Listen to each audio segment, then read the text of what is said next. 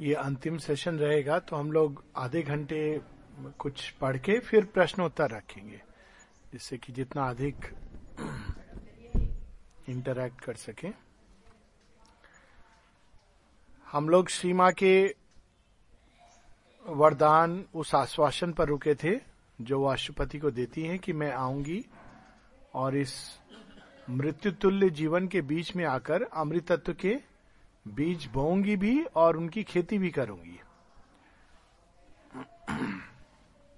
इसके बाद सावित्री में अशुपति पाशर्व में चले जाते हैं और श्री माँ का जन्म बड़ी होती हैं, ये सारा वर्णन है उनका।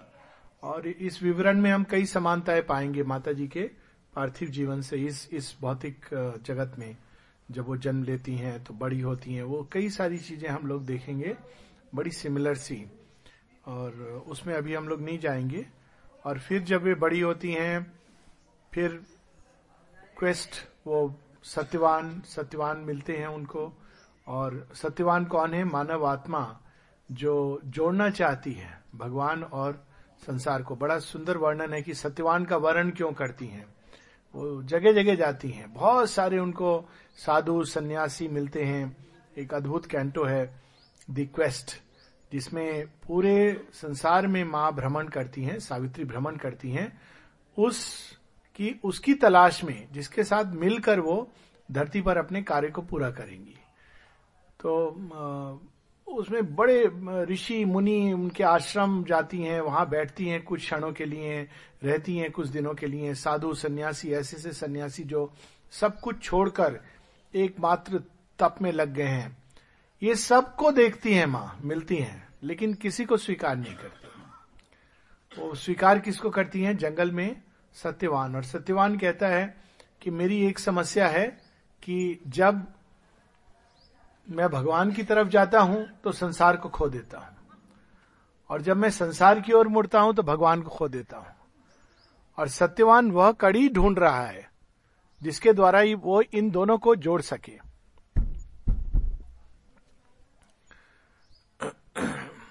और वही मनुष्य जो जो कड़ी बनना चाहते हैं, जो केवल अपने निज की मुक्ति के लिए नहीं, बल्कि इस संसार में दिव्यता को उतारना या उसको जोड़ना या एक आदर्श जीवन, ये ये संसार सुंदर हो, आदर्श हो, उसकी अभिप्सा धारण किए हुए हैं। माँ उनका वर्ण करती है। Satyavan is the human soul, caught in the net of ignorance and death. मेरे विचार से थोड़ा सा उसको वहाँ पर ट्यून इन करना पड़ेगा, नहीं है, ठीक है। हाँ वही बाई चांस अगर ज़रूरत पड़े तो। हाँ अगर मेरे ख्याल, अभी बस बैठ जाइए, जो आवश्यकता पड़ी तो देखेंगे।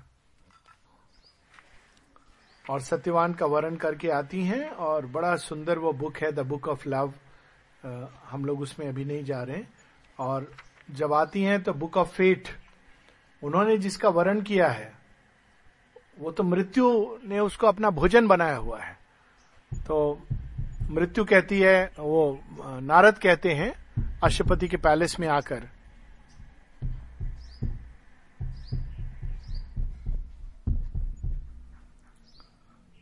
अशुपति के जब सावित्री लौट कर आती हैं और बताती हैं कि मैंने सत्यवान का वर्ण किया है, उसी समय नारद आते हैं और रानी पूछती हैं कि बहुत उचित समय पर आप आए हैं और आप बताइए कि इसने जिसको पसंद किया है, जिसे विवाह करना चाहती है, वो कैसा है? तो अशुपति बताते हैं कि वो एक ज्वेल है, एक हीरा है इस धरती का। सब कुछ बहुत अच्छा है, बहुत सुंदर है, लेकिन केवल एक समस्या है, और वो समस्या समस्या है कि वो भाग्य के वश है, मृत्यु के वश है। देखिए, सिंबल है। एक वर्ष के बाद सत्यवान मस्ट डाई और तब उनकी माता कहती हैं रानी सावित्री राजकुमारी सावित्री की, कि तू जा, तू चेंज कर, ये अपनी चॉइस बदल ले। हम लोगों ने कल पढ़ा था वो। और वो कहती, नहीं, जो मैंने चुना है, वो मैं चुनूँगी। यदि भाग्य और मृत्यु मेरे रास्ते में आएँगे तो मैं उनसे लड़ूँगी। ये एक बड़ी अद्भुत बात है कि जो मैंने चुनाव किया है, वो मैं चुनाव पर स्थिर हूँ, अडिग हूँ। और आगे जो भी आएगा, उससे मैं लड़ूँगी। तो एक बार माता जी जब चुन लेती हैं, इसमें दो संकेत हैं। एक तो हमें भी वैसा ही होना चाहिए। हम लोग क्या करते हैं, भगवान को चुनते हैं। फिर थोड़ी देर बाद कुछ समस्या आई, कठिनाई आई कहते हैं, अरे, दूसरा भगवान ढूंढो। फिर दूसरा भगवान ढूंढते हैं। फिर समस्या जीवन में, अज्ञान के जीवन में आएगी आएगी। फिर हम तीसरा भगवान ढूंढते हैं। तो इसको कहते हैं जैसे होती है ना विंडो शॉपिंग लोग जाते हैं, जगह देखते हैं, दुकानरी, ये साड़ी बहुत अच्छी है। खरीदते नहीं है, थोड़ी देर देखते हैं, आनंद लेते हैं। फिर दूसरी दूसरी जगह चले जाते हैं। ऐसे बहुत सारी साड़ियाँ मन में खरीद लेते हैं। असली में क्यों नहीं खरीदते? क्योंकि दाम ज़्यादा है। जो पसंद आती है, उसके दाम ज़्यादा है। तो वैसे ही हम लोग करते हैं गुरु शॉपिंग। एक गुरु के पास गए तो वो माँ शेरविंद क्या चाहते हैं हमसे? अहंकार को ऑफ़र करो। ये दाम तो बहुत ज़्यादा है। ये, चलो दूसरे के पास जाओ, कोई हमें सिंपल फॉर्मूला बता दे। तो करते करते हम अंत में क्या होता है कि हमने साड़ियाँ तो बहुत देख ली, मार्ग बहुत सारे देख लिए, चले नहीं।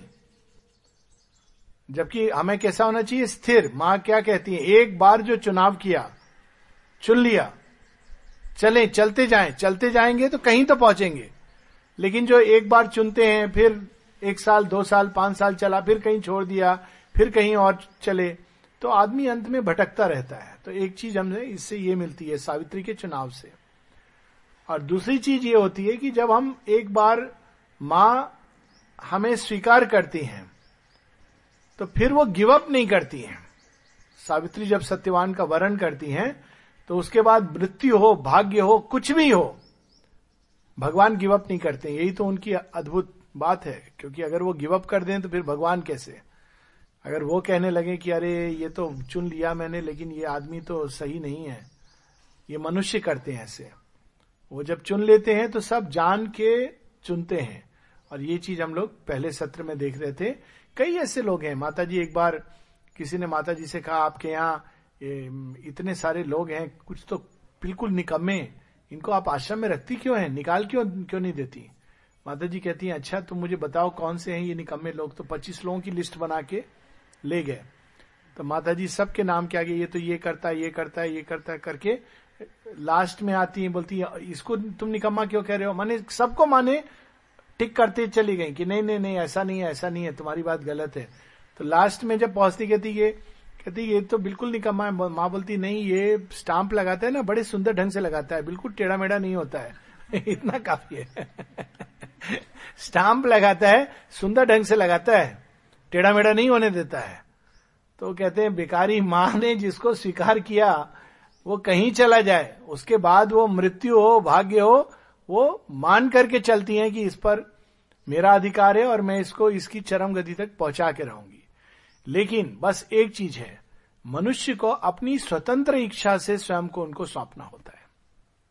माँ कहती है कि grace does not turn away from any one but there are many who turn away from grace मनुष्य मुड़ सकता है, दूर वो ये नहीं करती ज़बरदस्ती, जिस, अगर व्यक्ति अपनी अपनी इच्छा से ये भगवान ज़रूर चाहते हैं और इसका बुक ऑफ़ लव में बड़ा सुंदर वर्णन है। आ, वो पेज ही खुला हुआ है।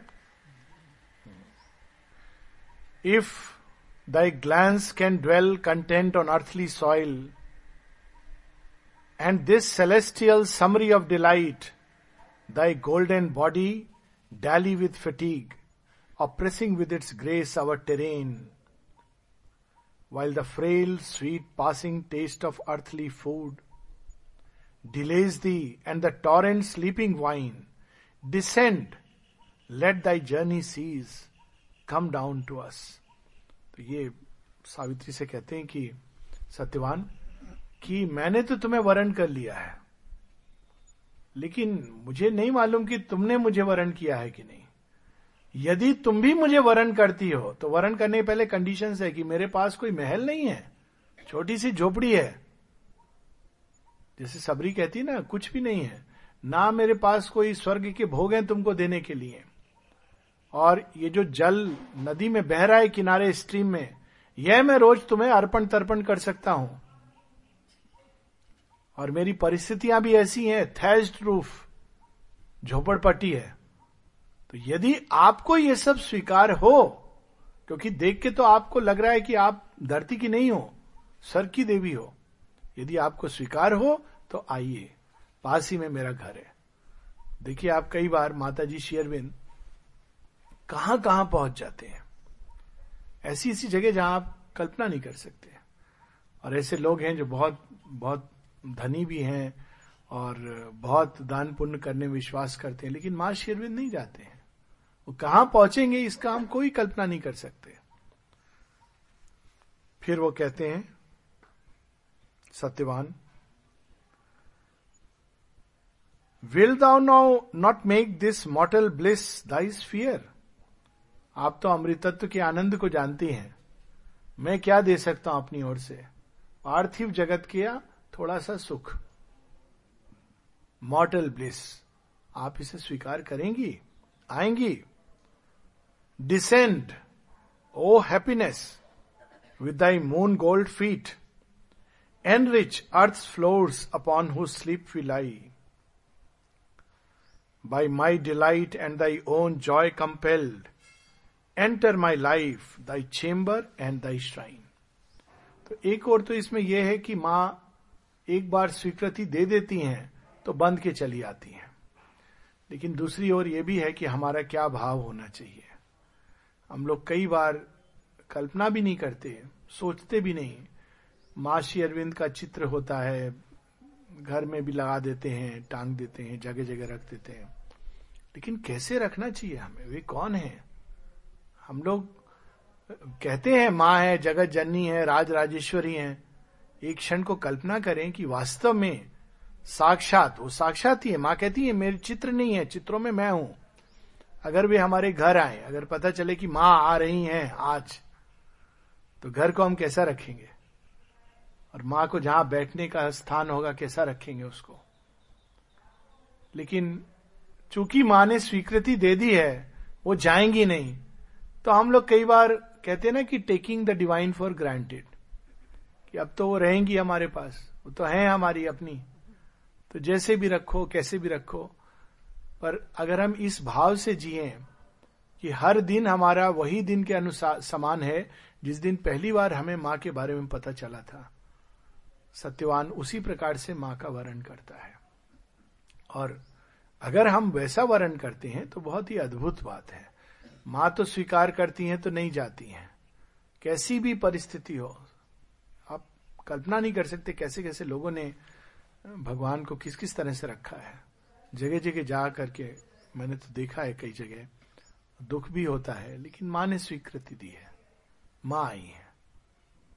तो अगर हम भी थोड़े से सचेत रहें कि माँ आई हैं, इसका अर्थ क्या है हमारे अपने जीवन में और उस कमरे में जिसमें माँ का चित्र लगाया है, कैसी बातें हों, किस तरह से उसका वातावरण हो, कैसा वहाँ का भौतिक आसपास जो चीज़ें हैं, वे कैसी हों क्योंकि वे राज राजेश्वरी हैं। वास्तव में तो उनको मिलना चाहिए ये सब धरती पर। तो अगर हम लोग उसको कर सकें कम से कम अपने जीवन को सुंदर बना सकें सुंदर विचार सुंदर भावनाएँ तो कितना सुंदर होगा। तो सावित्री आ, आती हैं और जब उनसे कहा जाता है कि ये तो सत्यवान सब कुछ अच्छा है लेकिन ये मृत्यु और भाग्य के वश है आधीन है। तो सावित्री कहती है, कोई बात नहीं, मैं युद्ध लड़ूँगी।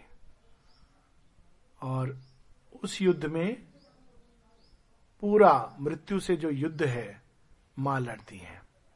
लेकिन उस युद्ध में कैसे हमें तैयार होना है, इसका वर्णन बुक ऑफ़ योग में आता है।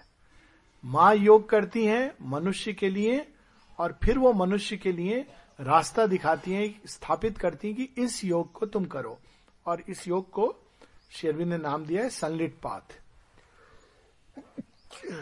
सूर्यालोकित पथ। ये पथ माँ मनुष्य के लिए खोलकर उसको देती है। और थोड़ा सा उसका वर्णन हम लोग पढ़ेंगे, फिर हम लोग रुकेंगे प्रश्नोत्तर के लिए कि वो सनलिट पाथ क्या है।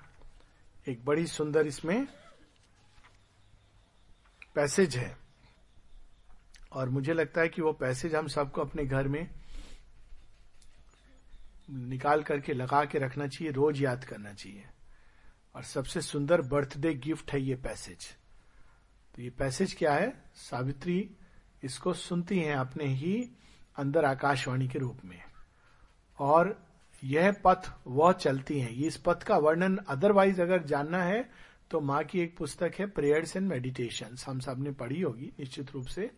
तो उसमें माँ योग के किस पथ पे चलती हैं? इससे अद्भुत पुस्तक मैंने नहीं देखी प्रेयर्स एंड मेडिटेशन से अद्भुत। पूरी योग यात्रा, माँ की अपनी योग यात्रा, उनकी डायरी नोट्स हैं।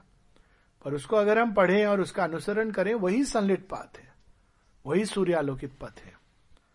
और उसका थोड़ा सा वर्णन सावित्री में पेज 476 पर आता है।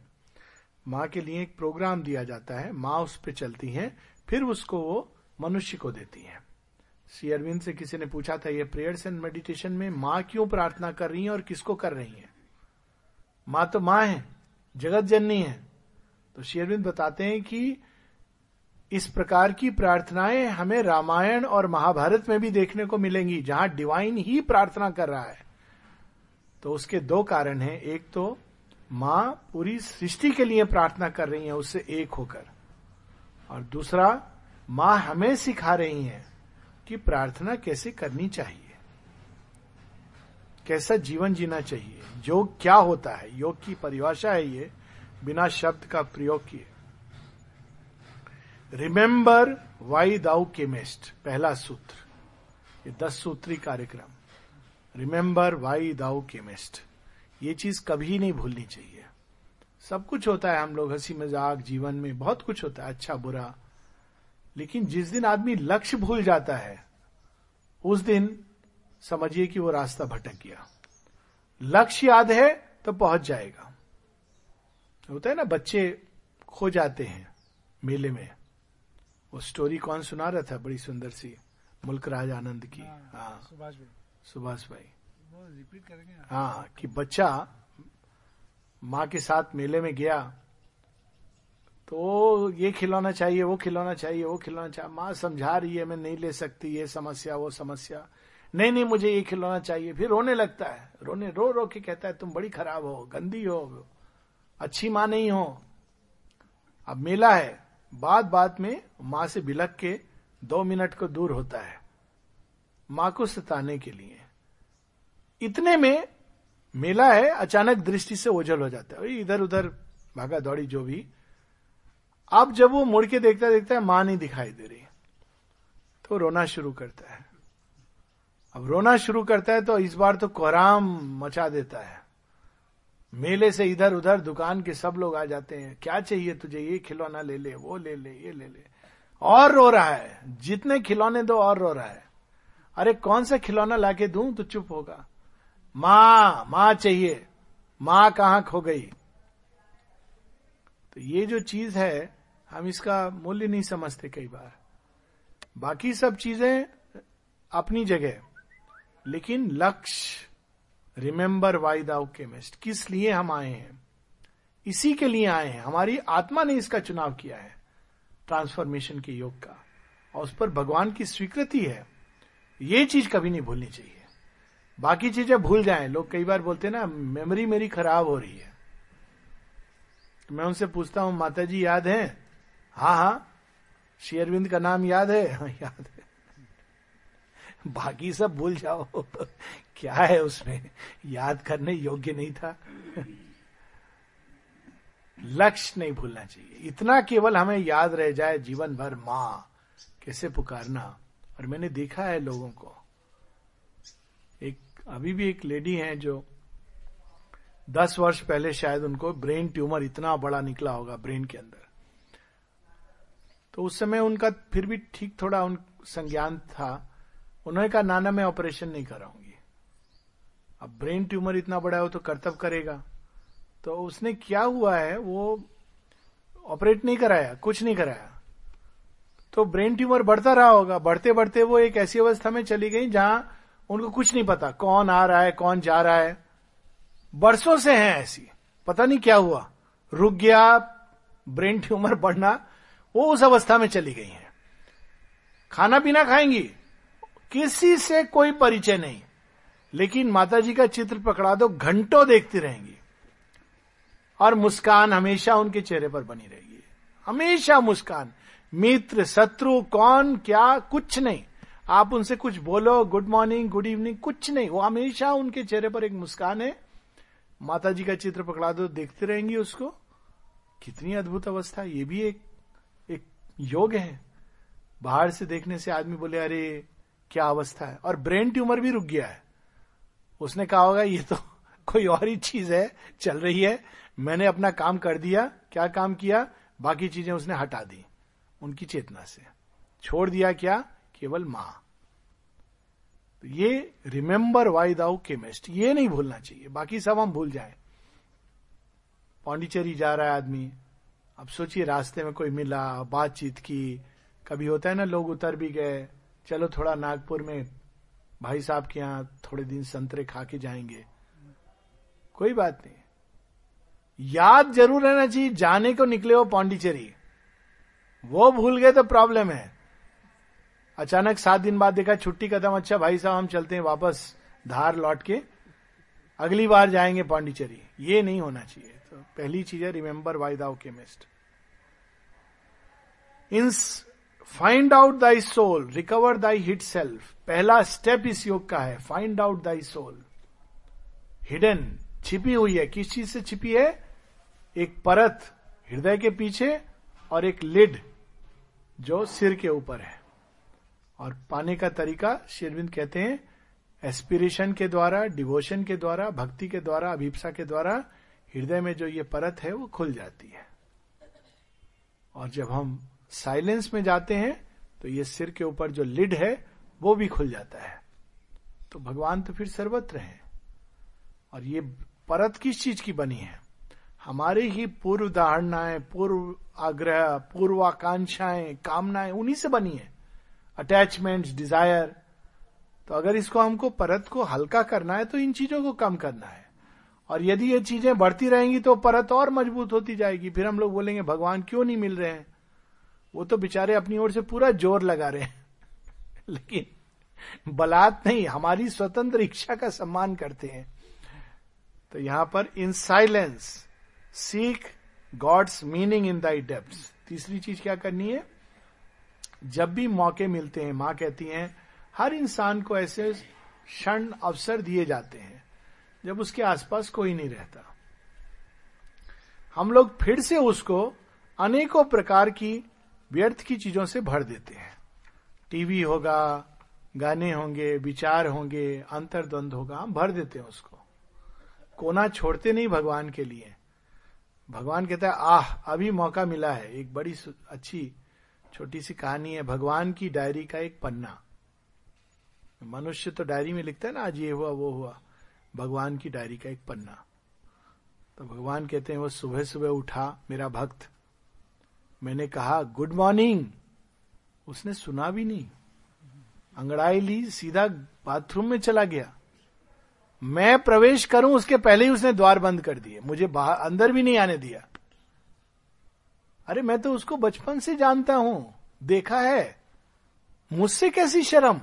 पर द्वार बंद कर दिया उसने। खैर, मैं वेट करता रहा, बाहर आएगा। आया, फिर से मैंने कहा, गुड मॉर्निंग। पर भागा वो शीशे के सामने, तेल, फुलेल सब लगाने लगा, परफ्यूम लगाई, कंघी की, बैग उठा के नीचे गया।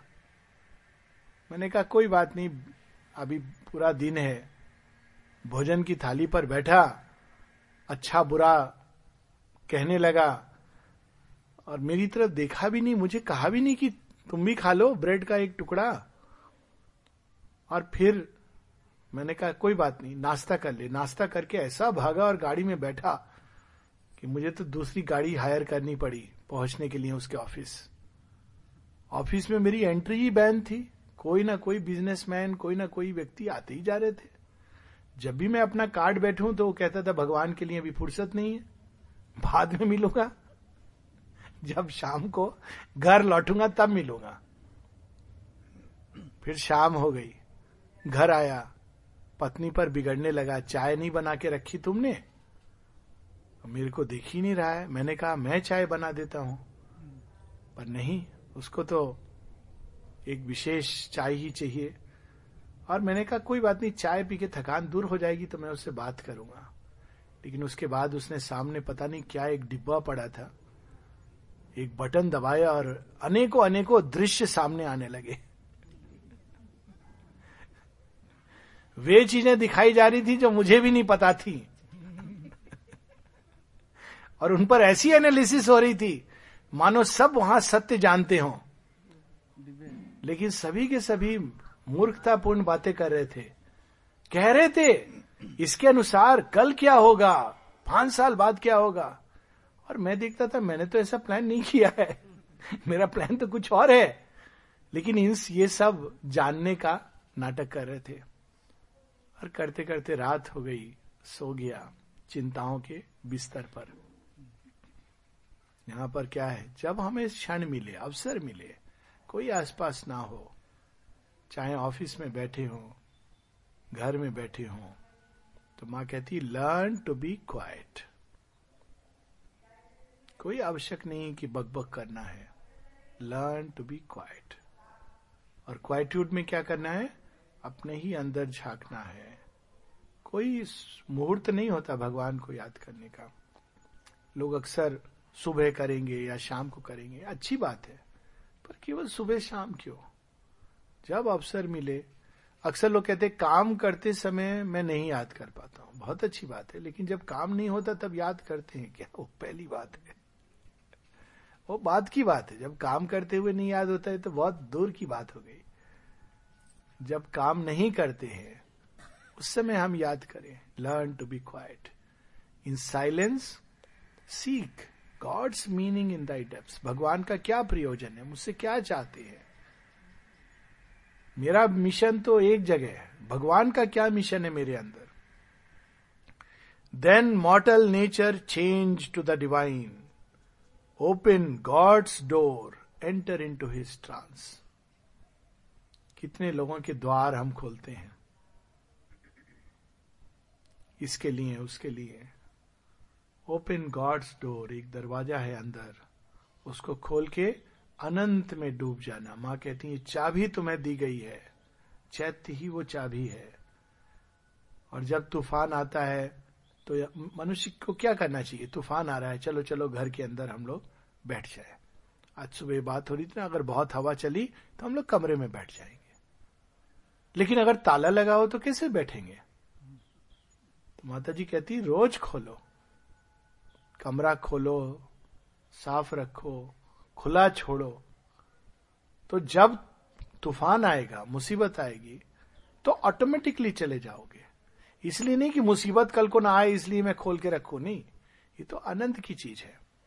Open God's door enter into his trance cast thought from thee that nimble leap of light बहुत सारा मानसिक उलझन, विचार, विमर्श एनालिसिस इससे नहीं भगवान का ज्ञान होता है। इससे कुछ भी नहीं पता चलता। ये तो पानी है, कितना मत लो, मक्खन नहीं निकलता इसमें से। क्या करना है? इसको किनारे करो। भगवान की गहराई में उतरो। यही ध्यान है। ध्यान क्या है? अपनी ही आत्मा की नीरव गहराइयों में उतरते जाना। कौन सी चीज़ रोकती है उतरने से? वो सारा नॉइज़ जो बाहर हो रही है। और वो कौन सी नॉइज़ है? वही चीज़ें जो सारे दिन हमें प्रिय लगती हैं।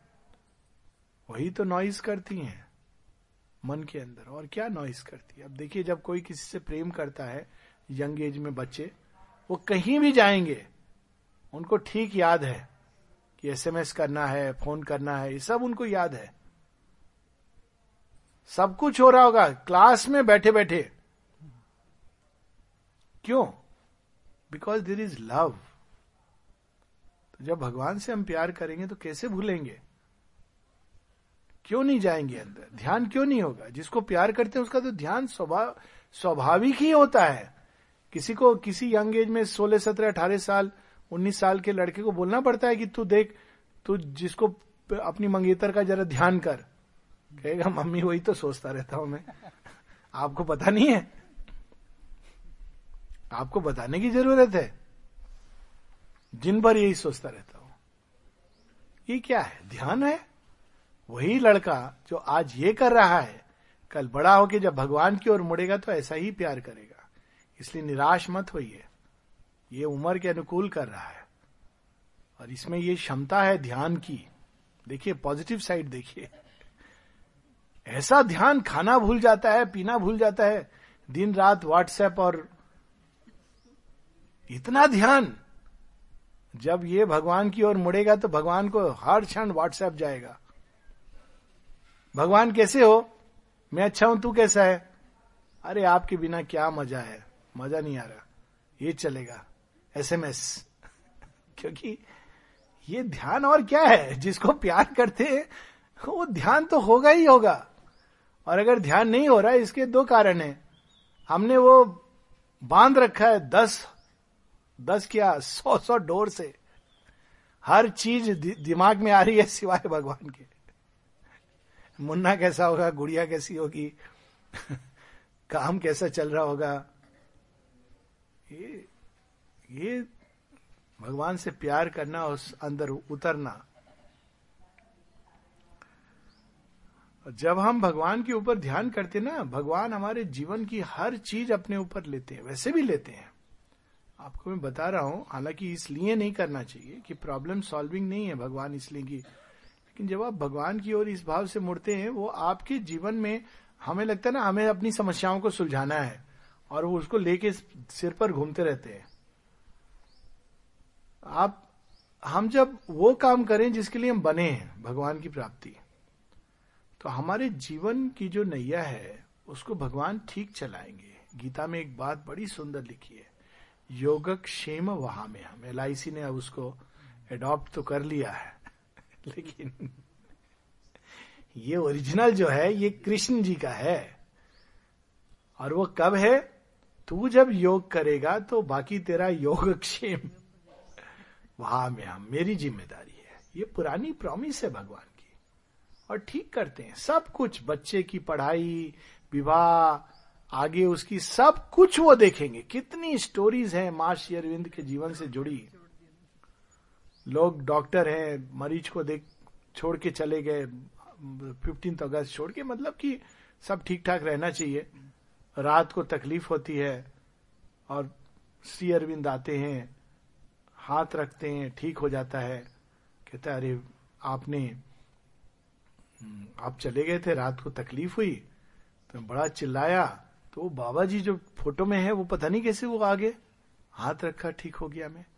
और अनेकों अनेकों ऐसी स्टोरीज आपको जाना है क्या होना है जीवन में ये भगवान निर्णय करेंगे। और हम्म, ले जाएँगे बिल्कुल बड़े सुंदर ढंग से।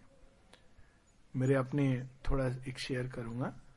जब मेरे बच्चे को पढ़ने जाना था इंग्लैंड तो उसके ना केवल धन की व्यवस्था की भगवान ने पर वो तो चलो एक बात है। एक बड़ी अद्भुत बात हुई।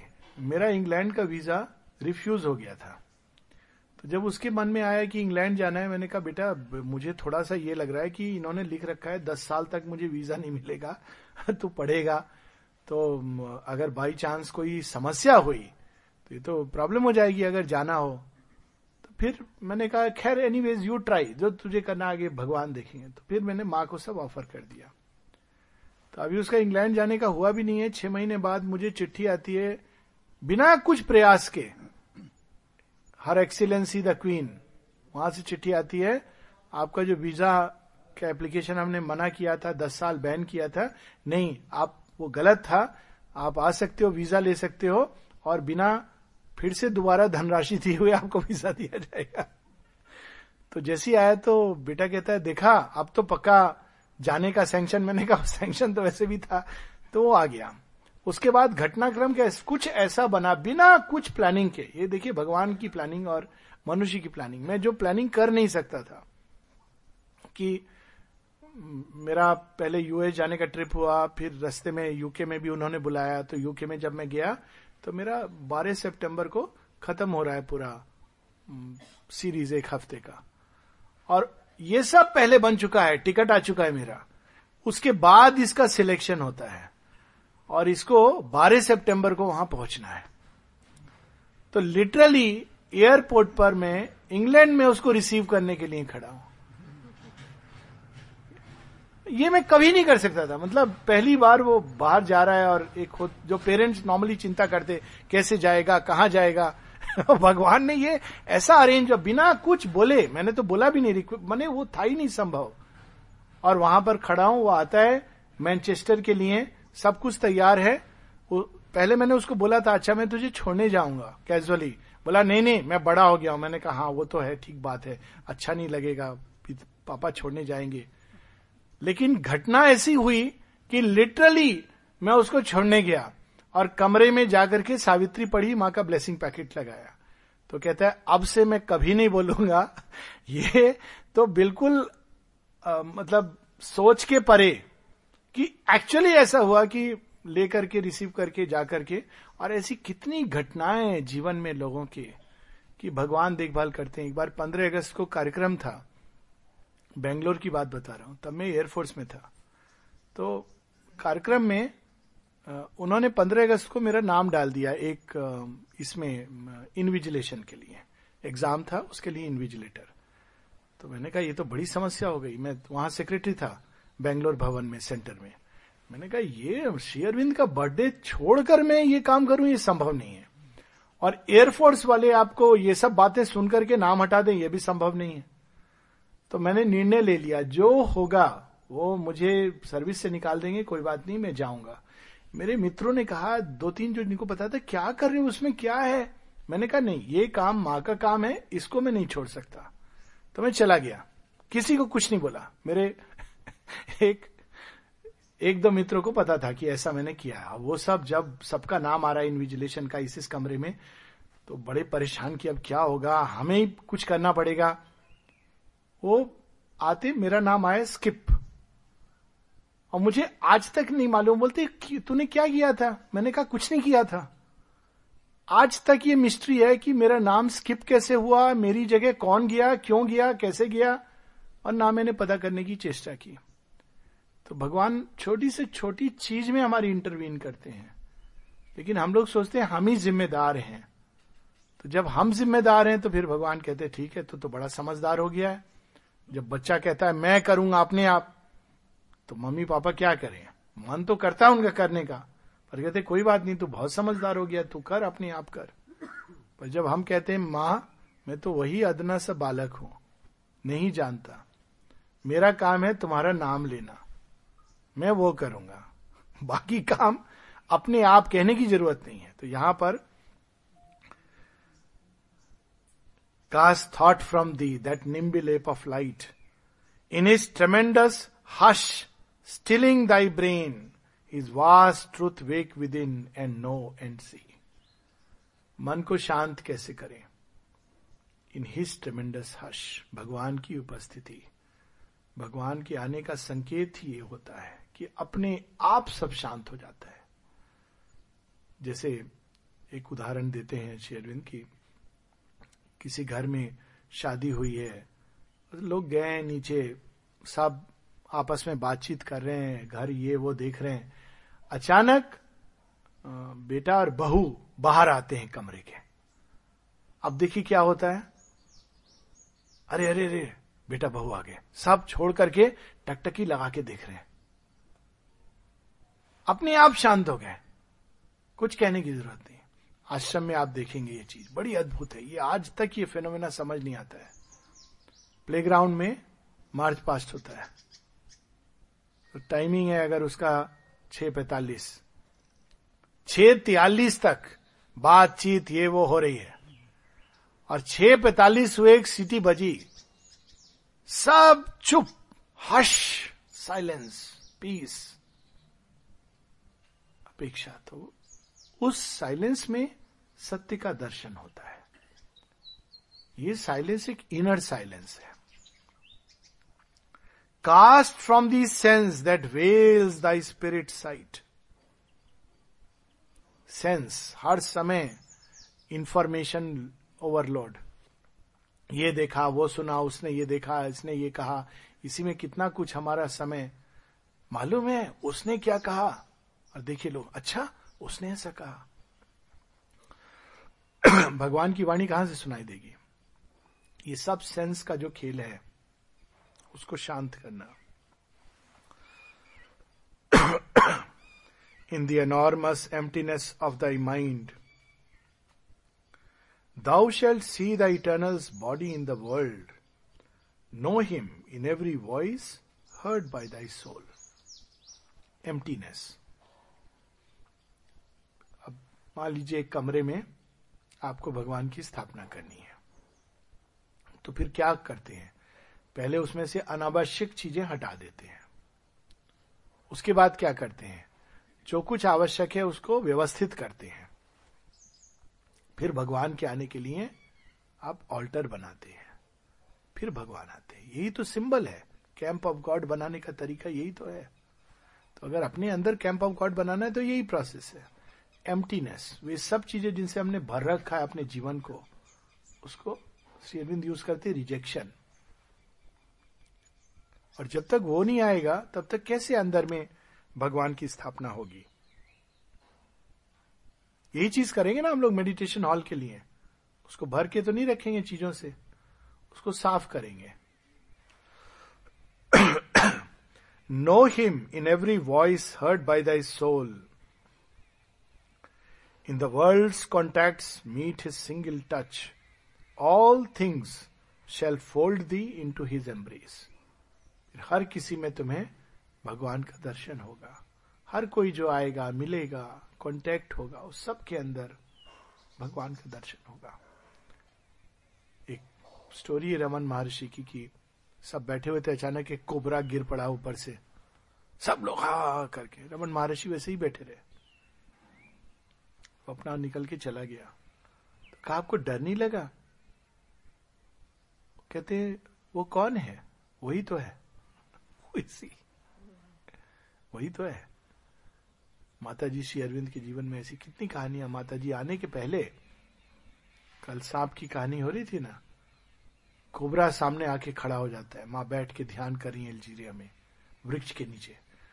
और माँ देख के कोबरा को कह रही है इसको क्यों क्रोध आ रहा है मेरे ऊपर? ज़रूर कुछ किया होगा मैंने। तो उनको पता चलता है कि मैं इसकी बामी पर बैठ गई हूँ।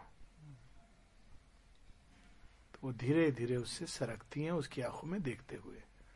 तो उसको आश्वासन मिलता है और चुपचाप मुंडी नीचे करके वापस चला जाता है समुद्र में नहाने के लिए, नदी में। Conquer thy heart throbs. Let thy heart beat in God हमारा दिल किस किस चीज़ के लिए धड़कता है? उसको भगवान के अंदर हृदय को धड़कने दे। उनसे प्यार करें। Thy nature shall be the engine of his work thy voice shall house the mightiness of his word then shall thou harbour my force and conquer death रोज दिखाते ना युद्ध युद्ध वाले सीरियल्स में कि वो युद्ध के बाद आदमी आके क्या करता है? अपने पहले अस्त्र शस्त्र एक जगह पर रखता है। फिर अपने कवच वच खोल के वस्त्र इत्यादि एक जगह रखता है। फिर शयन कक्ष में जाता है। तो हमें क्या करना चाहिए रोज? सोने के पहले हमारे क्या अस्त्र शस्त्र है? ये सारा शरीर एक यंत्र है। तो उसको माता जी के सामने रख देना चाहिए। उसके बाद हमारे वस्त्र इत्यादि, वो सारी चीज़ें जो हमें घेरे रहती हैं इनर बीइंग उसको माता जी के चरणों में उसको भी रख देना चाहिए। फिर अपनी आत्म तत्व को साइकिक बींग को, जो हम हैं माता जी के हृदय में डाल देना चाहिए।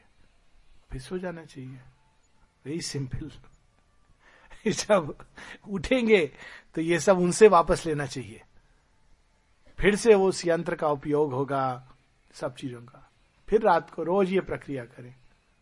कितनी सुंदर प्रक्रिया है।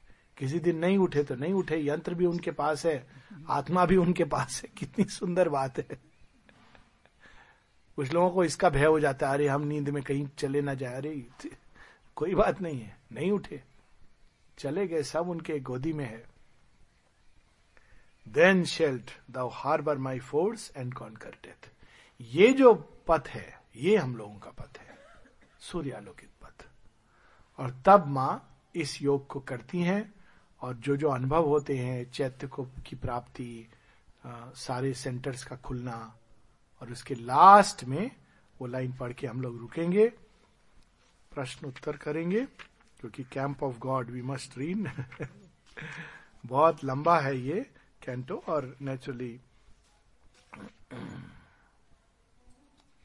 कैसे हमारा, हमारे विचार, भावनाएँ सब रूपांतरित होती हैं। और अंत में,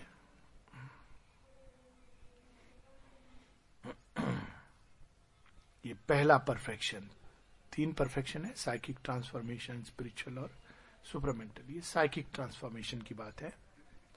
In the slow process of the evolving spirit in the brief state between a death and birth a first perfection stage is reached at last जब चैत्य उद्घाटित हो जाता है और चैत्य के प्रभाव से सारी जो चक्र हैं ये खुल जाते हैं और सब कुछ प्रकाशोन्मुख हो जाता है।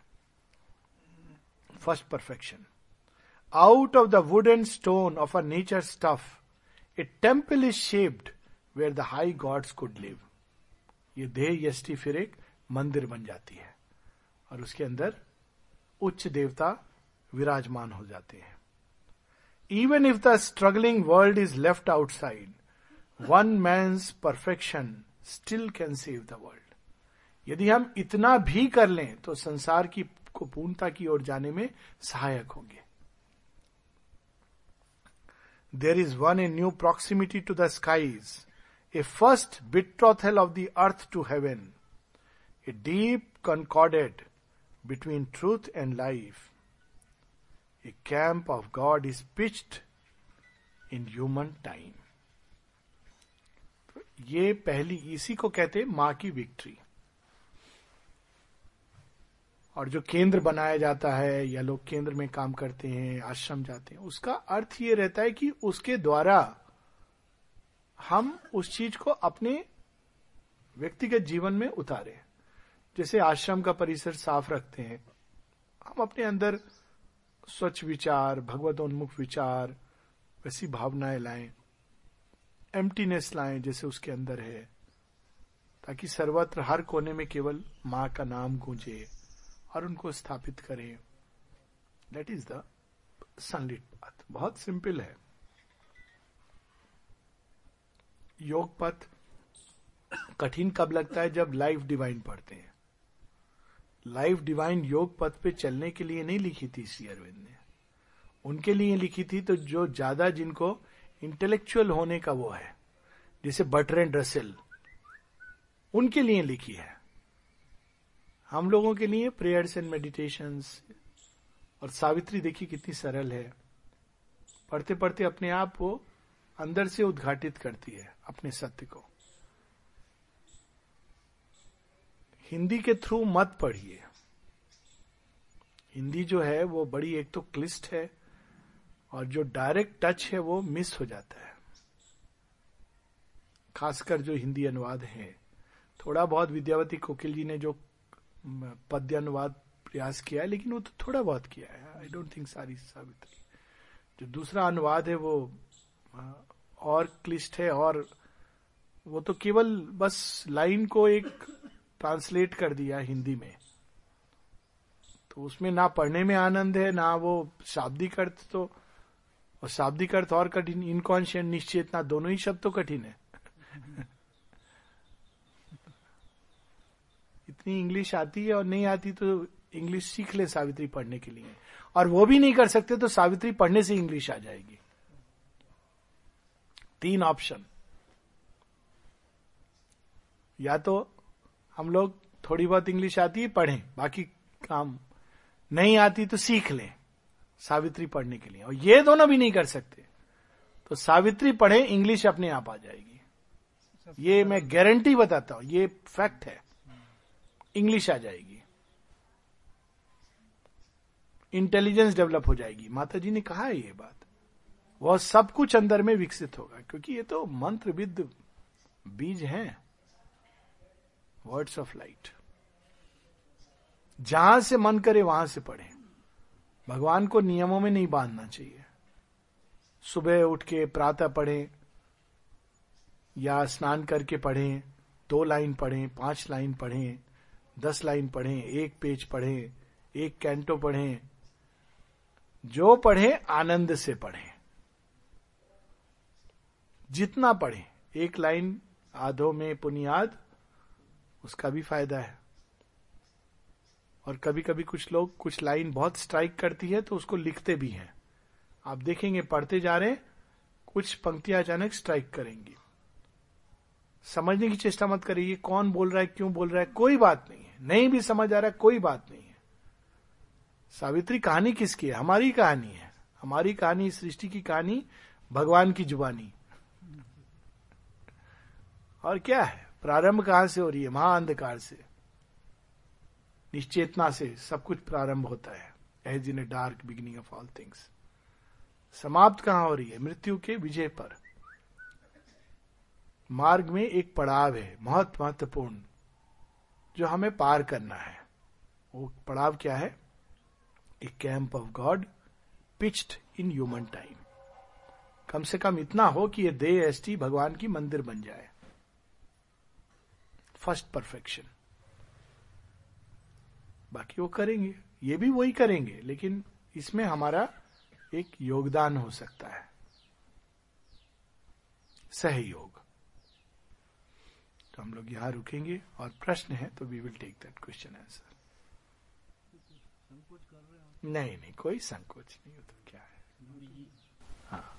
आपने कल गीता पर जो कहा था और गीता का ऐसा उपनिषद है जो द्वापर के कगार पर भगवान ने कहा है। वो ऐसा संदेश दिया है ये मालूम पड़ता है कि वो कलयुग के लिए उसमें गीता एक छोटी सी उपनिषद है बाकी डेढ़ सौ उपनिषदों में और सबसे छोटा है उसमें सात सौ श्लोक है। हाँ। और उसमें भगवान ने दो तीन श्लोक बार बार दो दो बार कहे। इसमें एक श्लोक है श्रेयान स्वधर्मे विगुण पर धर्मा स्वनुष्ठिता स्वधर्मे निधनम श्रेय पर धर्मो भयावह। ये दो बार आया है। अब आज अपन देख रहे हैं कि लोग जो हैं, जो भी कुछ उनका धर्म है, जैसा भी है, वो उसमें रहने के लिए नहीं, धर्म परिवर्तन होने के लिए जा रहे हैं। और जितने भी उनके धर्म के धर्मावलंबी, धर्म के जो पेगोड़ा लोग हैं, वो उनको रोक नहीं रहे हैं कि भाई तुम इसी में रहो, इसी में ईश्वर है, इसी में अल्लाह है, इसी में साईं है, इसी में खुदा है। परंतु ऐसा क्यों हो रहा है, मेरे को समझ में नहीं आ रहा। जब गीता अपने लिए दी है अपन जो लोग हैं उसके वो उसको प्रेरित क्यों नहीं कर रहे इसमें दो तीन बातें हैं। एक तो कलीवर्ज, जैसे आपने बताया गीता दी गई थी द्वापर के अंत में और कलयुग के प्रारंभ में। तो अब हम एक नए युग में प्रवेश कर रहे हैं और उस युग में वह सब कुछ जो अब तक हमारे मापदंड रहे हैं, जिसको हमने धर्म समझा है, वह सब कुछ टूटेगा और सब जगह टूटेगा। हमें ऐसा लग रहा है कि लोगों का धर्म परिवर्तन हो रहा है। वास्तव में परिवर्तन धर्म किसका होता है? मैं ये मानता हूँ जिसका धर्म होता ही नहीं है। नाम से जो करता है कि हाँ हम नाम से हिंदू हैं, मुसलमान हैं, क्रिश्चियन हैं वो धर्म नहीं है। धर्म तो तब है जब हम उसका अनुसरण करते हैं। उसके बारे में हमारी जिज्ञासा होती है। जो जन्म से एक धर्म हमको मिलता है, वो एक संभावना होती है हमारे लिए। किंतु जैसे हम बाकी सबका चुनाव करते हैं करियर का चुनाव करते हैं हस्बैंड वाइफ सबका चुनाव करते हैं, एक समय आता है जब हमें धर्म भी चुनना चाहिए। धर्म से मेरा मतलब किसी रिलीजन से नहीं है। रिलीजन तो एक बहुत छोटी चीज़ है। हमें चुनाव करना चाहिए कि हम ईश्वर की ओर किस पथ से जाएँगे। हमें ये सिखाया नहीं जाता, इसके बारे में कोई शिक्षा नहीं होती। जो आपने कहा ना, क्यों ऐसा हो रहा है? क्योंकि पूरी आप देखिए, स्कूल के करिकुलम में सब सिखाया जाता है। किंतु सत्य की प्राप्ति आवश्यक है, महत्वपूर्ण है। जिसके बिना जीवन में जो कुछ भी हम प्राप्त करते हैं, उसका हम सही मूल्यांकन नहीं कर सकते। ये नहीं सिखाया जाता है। क्यों नहीं सिखाया जाता है? उसमें किसका दोष है? वो एक और बात है। अगर हम हिंदू समाज को लें तो हिंदू समाज में भी यही त्रासदी है। हम लोग बच्चों को क्या सिखाते हैं? गीता पढ़ते हैं, निष्काम कर्म की बात होती है, लेकिन बच्चों को पूरे जीवन कामनाओं में बांधते हैं। हमारी कामना को पूरा करेगा, बड़ा होके, ये बनेगा, वो बनेगा। स्वधर्म तो बहुत दूर की बात है, उसके बारे में तो समझते भी नहीं, बताना तो वो क्या है? तो फिर जब बच्चे बड़े होते हैं, सारे समय हम उनको हिरण्य कश्यप की गॉस्पेल सिखाते हैं। अंग्रेज़ी स्कूल में भेजते हैं, जहाँ किताबें भी उसी प्रकार की हैं। लेफ्टिस्ट मार्क्सिस्ट इत्यादि की लिखी हुई किताबें हैं, या वेस्टर्न सेकुलर किताबें हैं, जिसके अंदर भारतवर्ष के सनातन धर्म का मूल्यांकन ही नहीं है, बल्कि विरोध है और स्पष्ट है। लेकिन इतना अलस तमस है कि हम चलने देते हैं। वो एक चलने दो। एक वो टेंडेंसी आ गई है मन के अंदर कि चलने दो, जैसा चल रहा है वैसे चलने दो। तो नेचुरल है वो एक समय आता है जब बच्चा या तो मैकेनिकली जो उसको विरासत में मिला है, उसमें चलता रहता है। उसको खुद भी नहीं मालूम। और वो नेचुरली उसमें चलता रहता है तो जैसे जेरोक्स करते हैं तो हर जेरोक्स के बाद वो जो प्रतिलिपि है ना, वो उसकी स्याही कम होने लगती है। तो प्रारंभ कहाँ से होगा? एक ऐसे योगनिष्ठ पुरखे से होगा जिन्होंने सिर्फ़ गीता पढ़ी नहीं थी, जीवन में उतारी थी। अक्सर देखेंगे लोग बोलेंगे, हमारे दादाजी, दादा की अरे, वो तो फिर दूसरे जन्म में थोड़ा बहुत गीता पाठ कर रहे हैं लोग। तीसरे जन्म में हाँ हाँ गीता है, एक अच्छी पुस्तक है, थोड़ा इंटरेस्ट ले लिया। चौथे जन्म में हाँ है, गीता हमारे पूर्वजों ने पढ़ी थी। पाँचवें जन्म में गीता है, बाइबिल है, कुरान है, सब है, मालूम नहीं क्या है, क्या लिखा है। हमारा धर्म तो एक ही है, पैसा कमाना। तो वो धर्म तो था ही नहीं। तो जब ये हो जाता है पैसा कमाना तो फिर कोई कहता है, देखो, तुम अपना सरनेम चेंज कर लो। जॉन और जैक बन जाओ। जय किशन की जगह जैक्सन बन जाओ। तुम्हें अमेरिका में अच्छा जॉब मिल जाएगा। तो क्या फ़र्क पड़ता है? जय किशन गाँव वालों के लिए रहेंगे, वहाँ के लिए जैक्सन बन जाएँगे, हरी से हरी बन जाएँगे, क्या फ़र्क पड़ता है?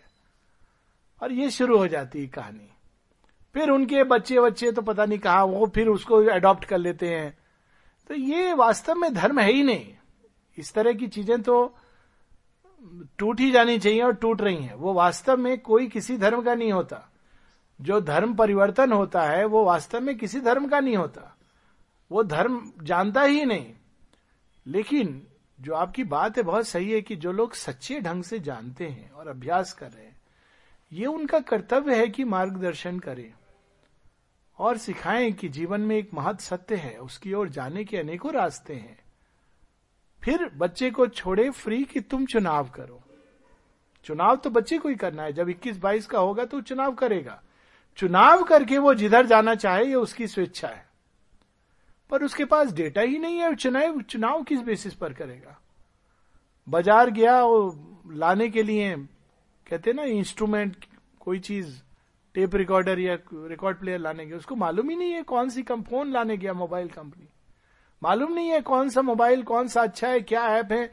उठाया, बोला, कौन सा मिल रहा है? ये ले जाओ, ये ढाई हज़ार में है। बात हो सकेगी हो सकेगी। उसको इतना ही पता है, मोबाइल की उपयोगिता। वैसे ही हमें धर्म की उपयोगिता इतनी पता है कि भाई ये पुण्य कमा रहे हैं। जैसे मोबाइल की उपयोगिता लोग ऐसा समझते ना, केवल वो फ़ोन पे बात करने के लिए। लोग नहीं जानते कि वो mobile is a mini computer, पूरे संसार से वो आपके विंडो बन सकता है। हाँ। जो जानते हैं वो फिर पूरी जानकारी करके जाएँगे।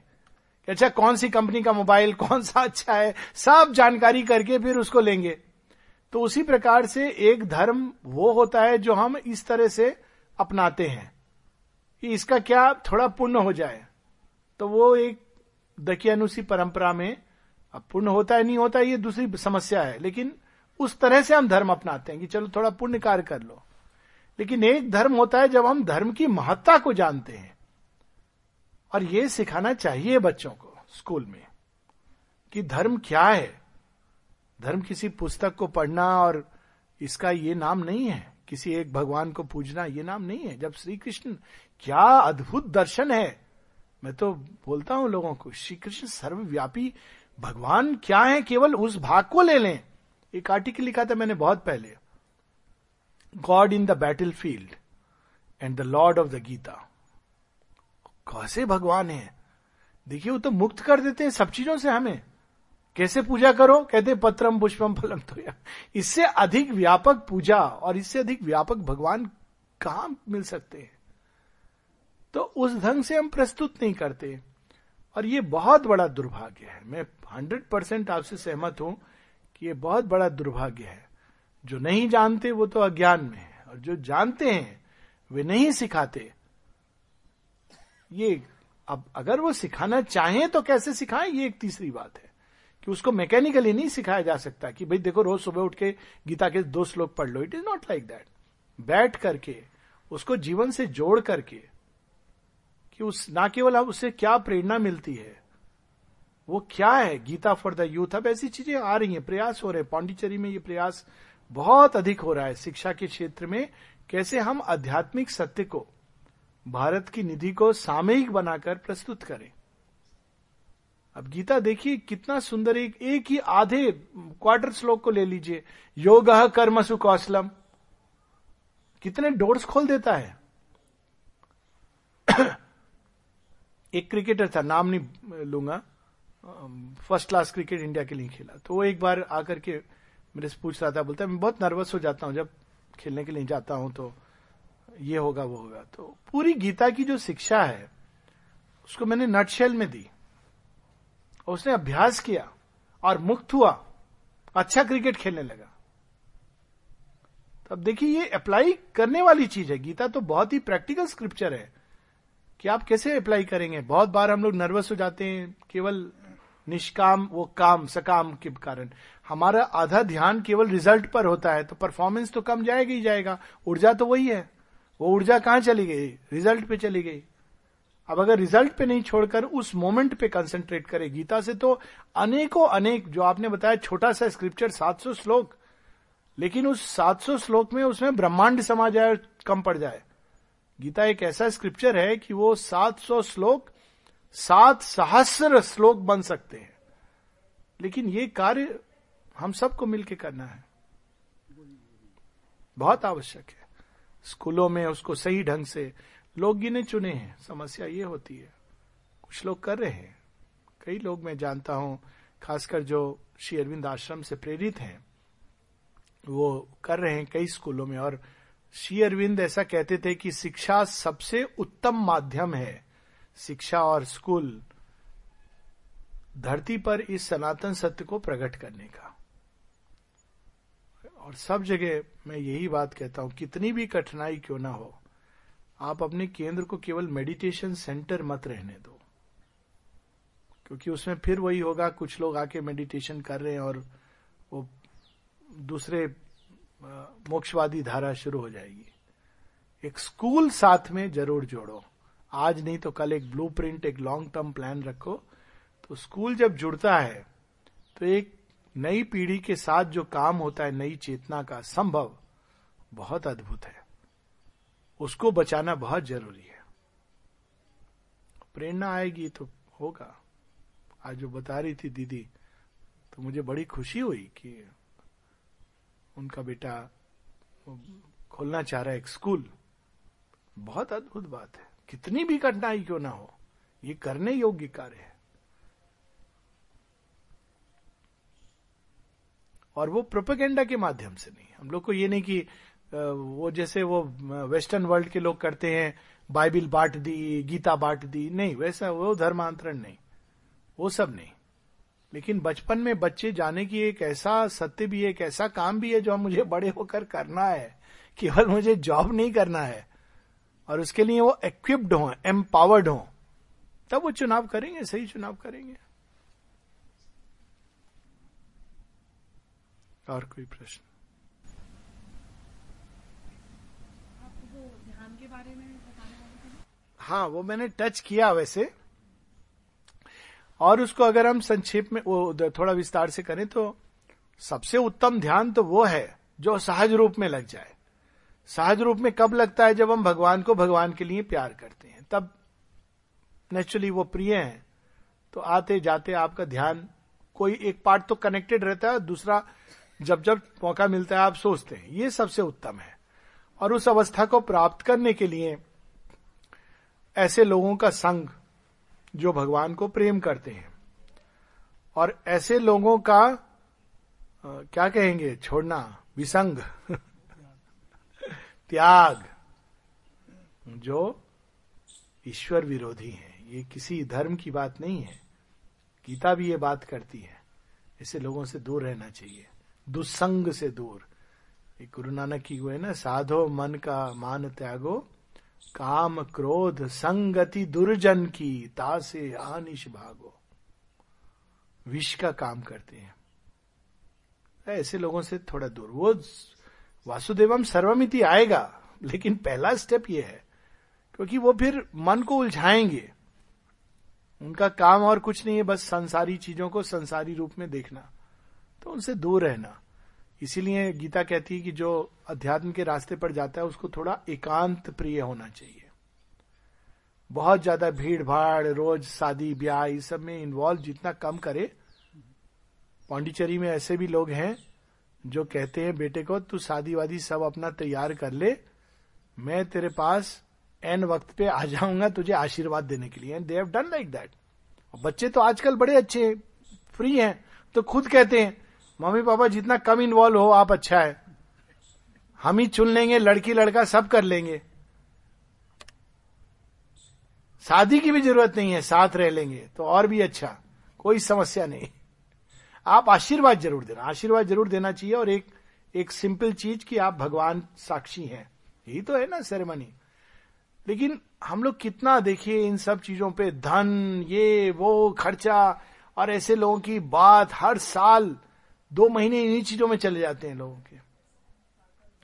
हाँ। तो इन सब चीज़ों से हमें दूर रहना है। ऐसे स्थानों से दूर रहना है। ऐसे सिनेमा से दूर रहना है, जो हमारे अंदर विष घोल रहे हैं। क्योंकि नहीं तो क्या होगा? थोड़ा सा भगवान का कार्य होगा, वो, दिन को तो भगवान चार ईट डालेंगे, रात को वो तोड़ दी जाएगी।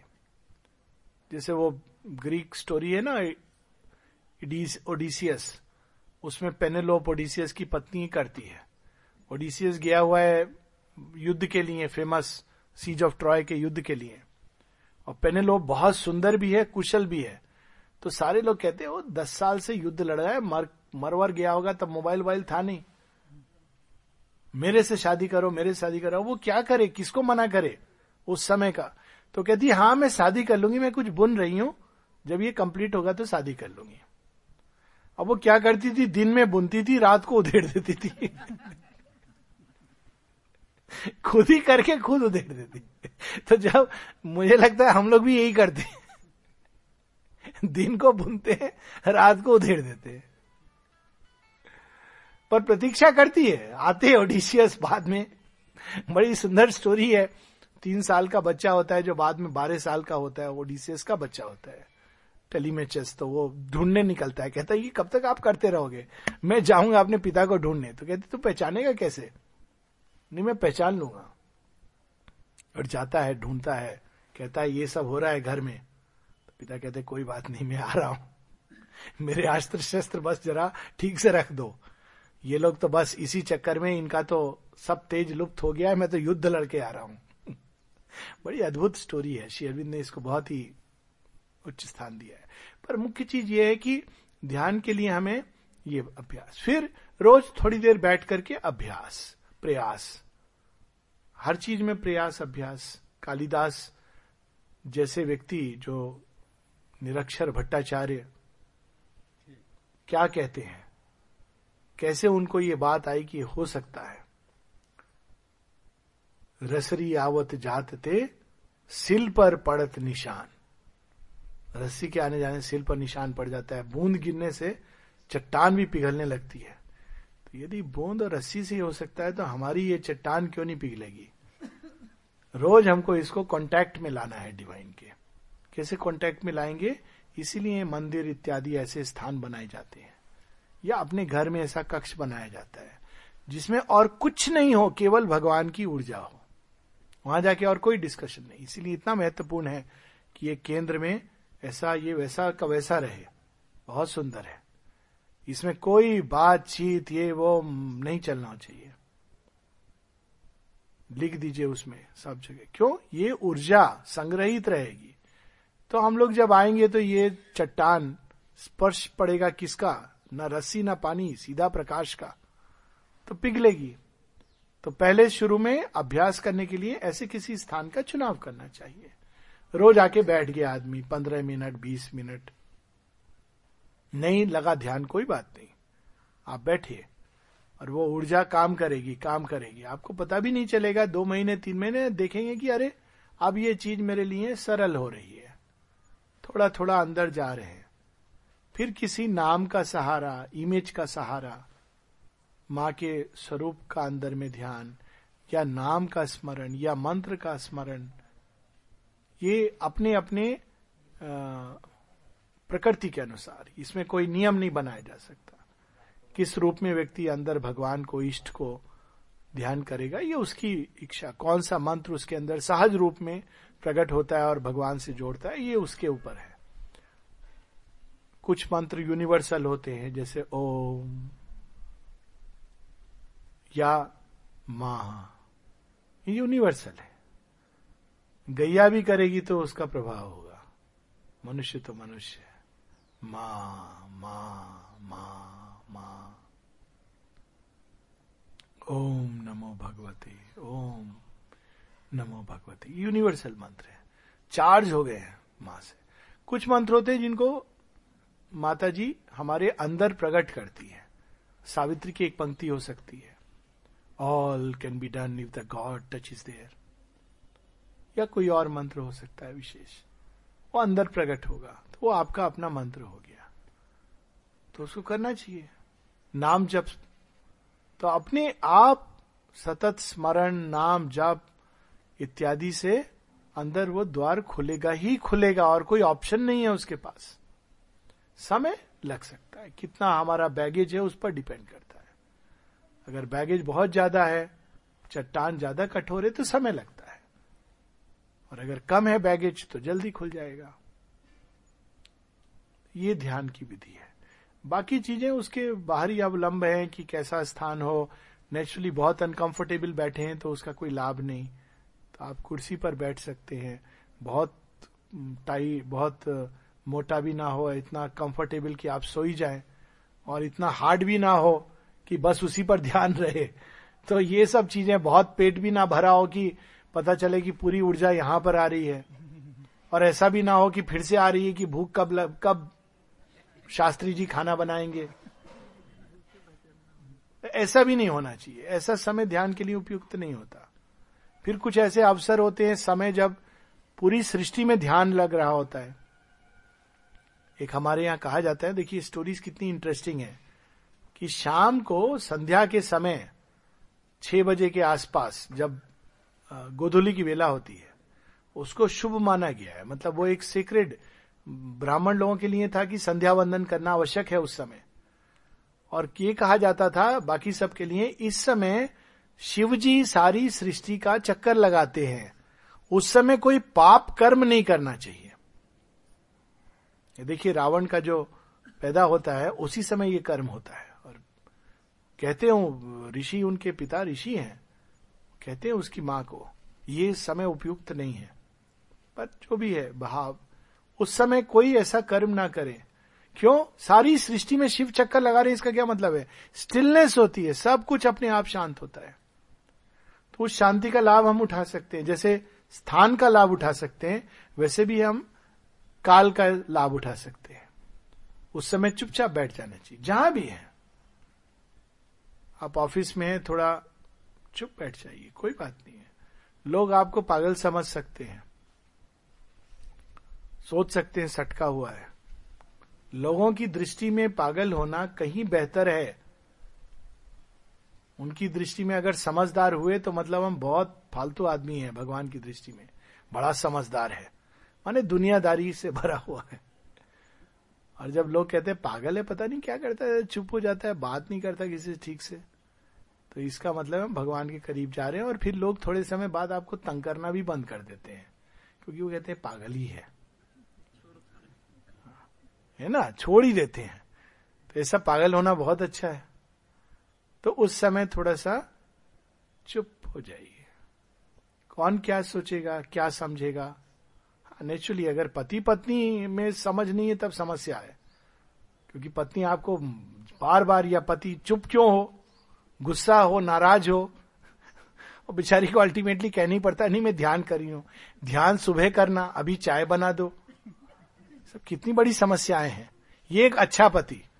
और अगर खराब होगा तो फिर तो छोड़ ही दो। तुम्हें और कोई काम नहीं है?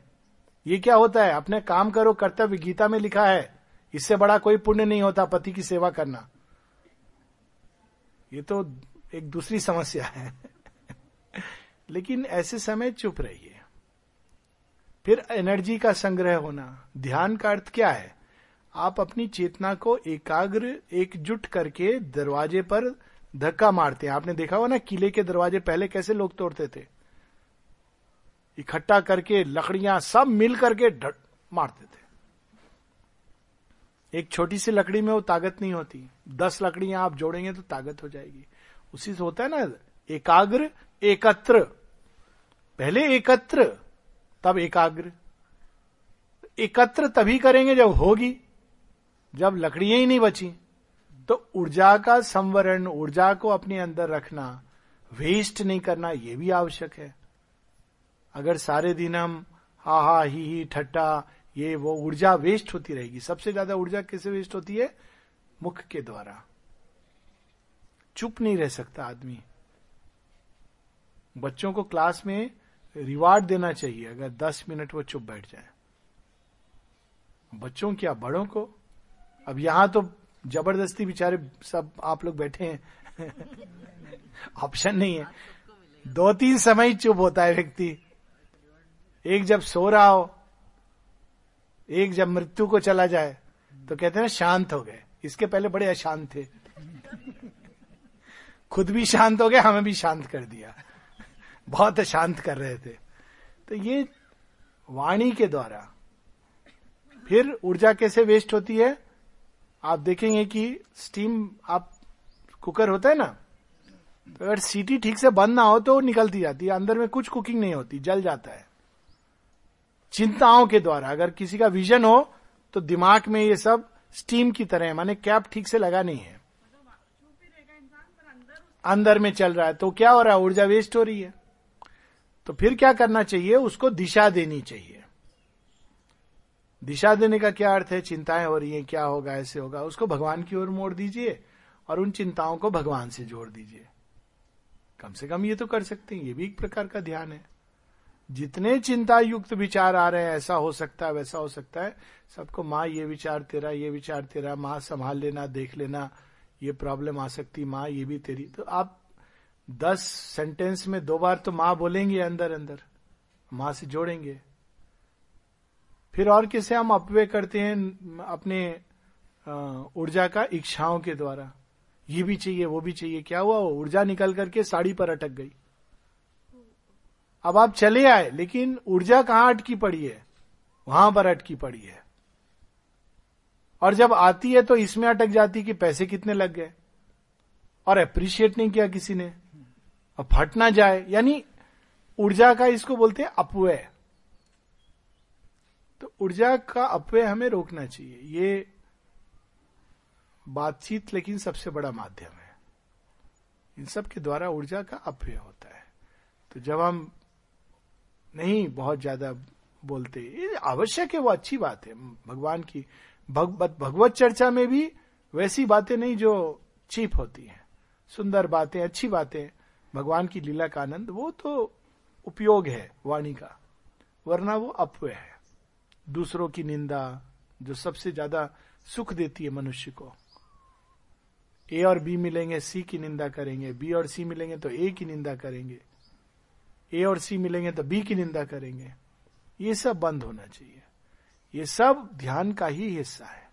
ध्यान केवल एक टेक्निक नहीं है, एक जीवन जीने की कला है। और जैसा हम जीवन जीते हैं, वैसा ध्यान होता है। और नेचुरल हम सबका जीवन प्रारंभ में इसी तरह का होता है। सबका, कोई एक्सेप्शन नहीं है। चाहे कोई आश्रम जाए रहे या जैसे भी, क्योंकि यही चीज़ें हमें सराउंडेड सराउंडेड है। तो इन चीज़ों से धीरे धीरे हमें दूर होना है और मन को भगवान से जोड़ना है। और सबसे इंपॉर्टेंट लास्ट चीज़, जो हमें प्रश्न करना अपने आप से, क्या भगवान सच में हमारे जीवन का लक्ष्य है? और यदि है तो क्यों? माता जी से किसी ने पूछा था, आप योग के बारे में कुछ बताइए। तो माँ प्रश्न का उत्तर प्रश्न से देती हैं, तुम योग क्यों चाहते हो? पावर पाने के लिए? मनुष्य को मदद करने के लिए? योगी कहलाने के लिए? ये सब चीज़ें अगर हैं तुम्हारे अंदर तो अभी तुम योग में चरण रखने के लिए तैयार नहीं हो। प्रश्न तुम्हें ये करना है अपने आप से कि क्या तुम भगवान को भगवान के लिए चाहते हो? देखिए कितनी सुंदर बात है। भगवान को इसलिए चाहना कि मेरा जीवन ठीक ठाक चले वो एक है उसमें ध्यान नहीं हो, हो पाएगा। और भगवान जीवन चलाएँगे लेकिन उतना ही होगा। लेकिन भगवान को भगवान के लिए चाहना। भली बुरी जो राखो प्रभु जी, राखो अपने पास। भली बुरी में जैसी प्रभु जी, राखो अपने पास। जैसी भी हूँ, मेरे जीवन में जो भी हो रहा हो, पर अपने पास ज़रूर रखना। तो वो फिर ध्यान, तब मीराबाई को देखिए, किसी ने ध्यान नहीं सिखाया।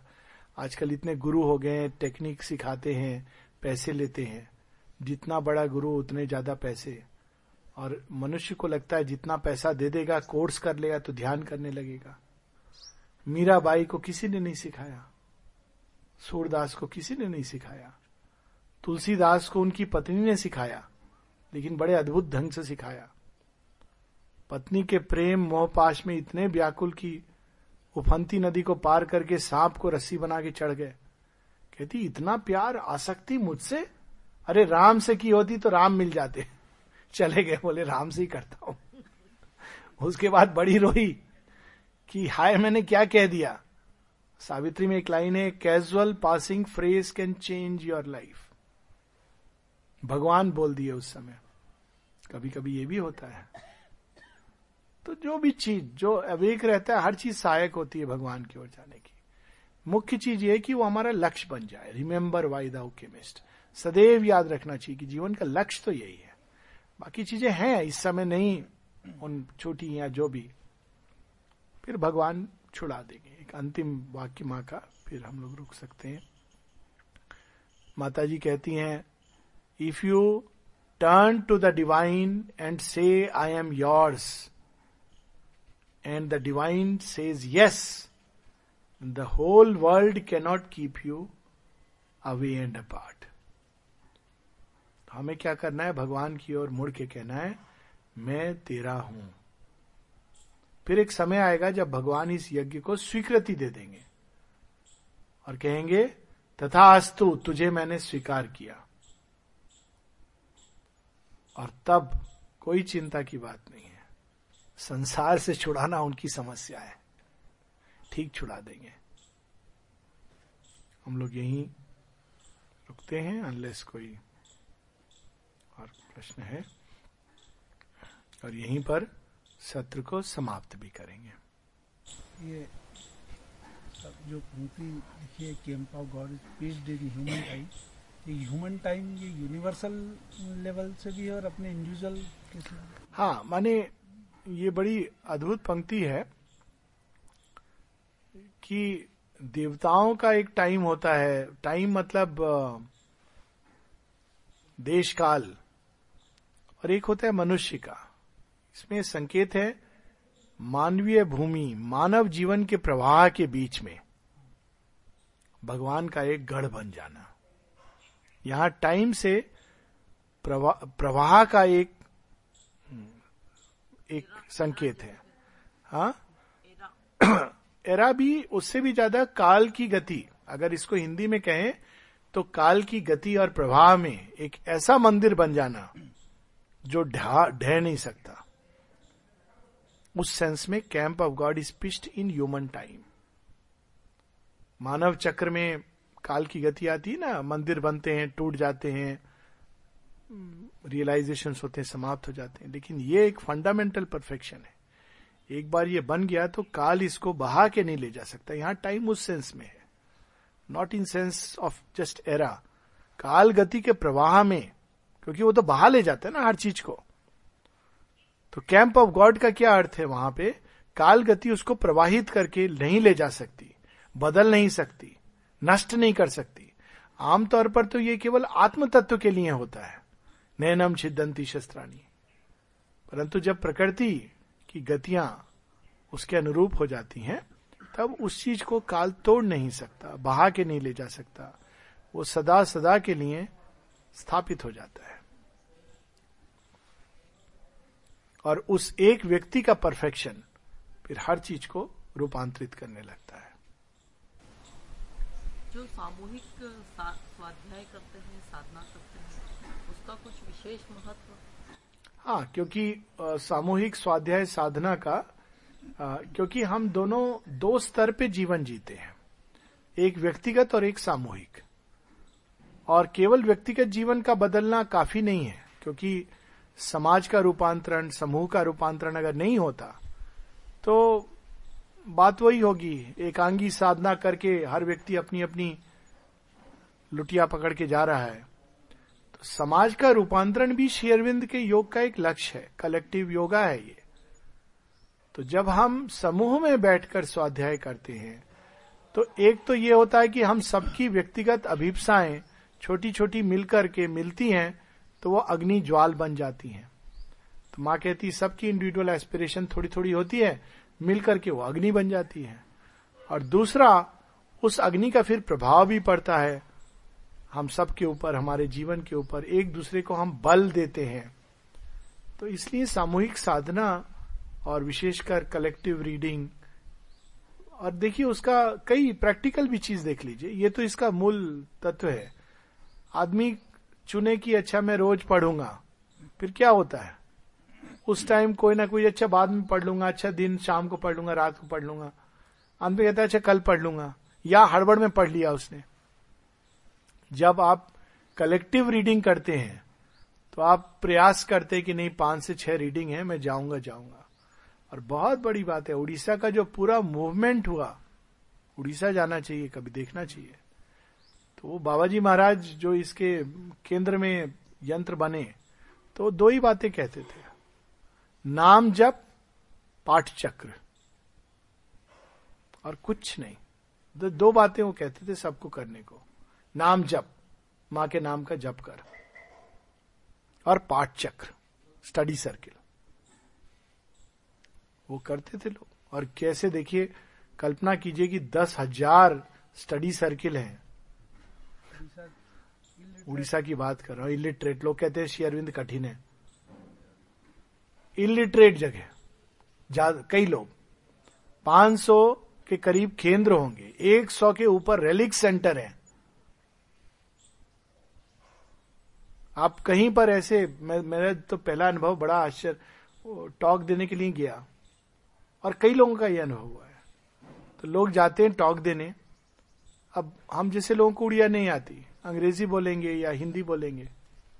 गाँव के ग्रामीण लोग आके बैठ के सुन रहे हैं। तो आप बाद में पूछेंगे कि ये रियल स्टोरी बता रहा हूँ। किसी ने पूछा, आपको तो नहीं आती ना भाषा।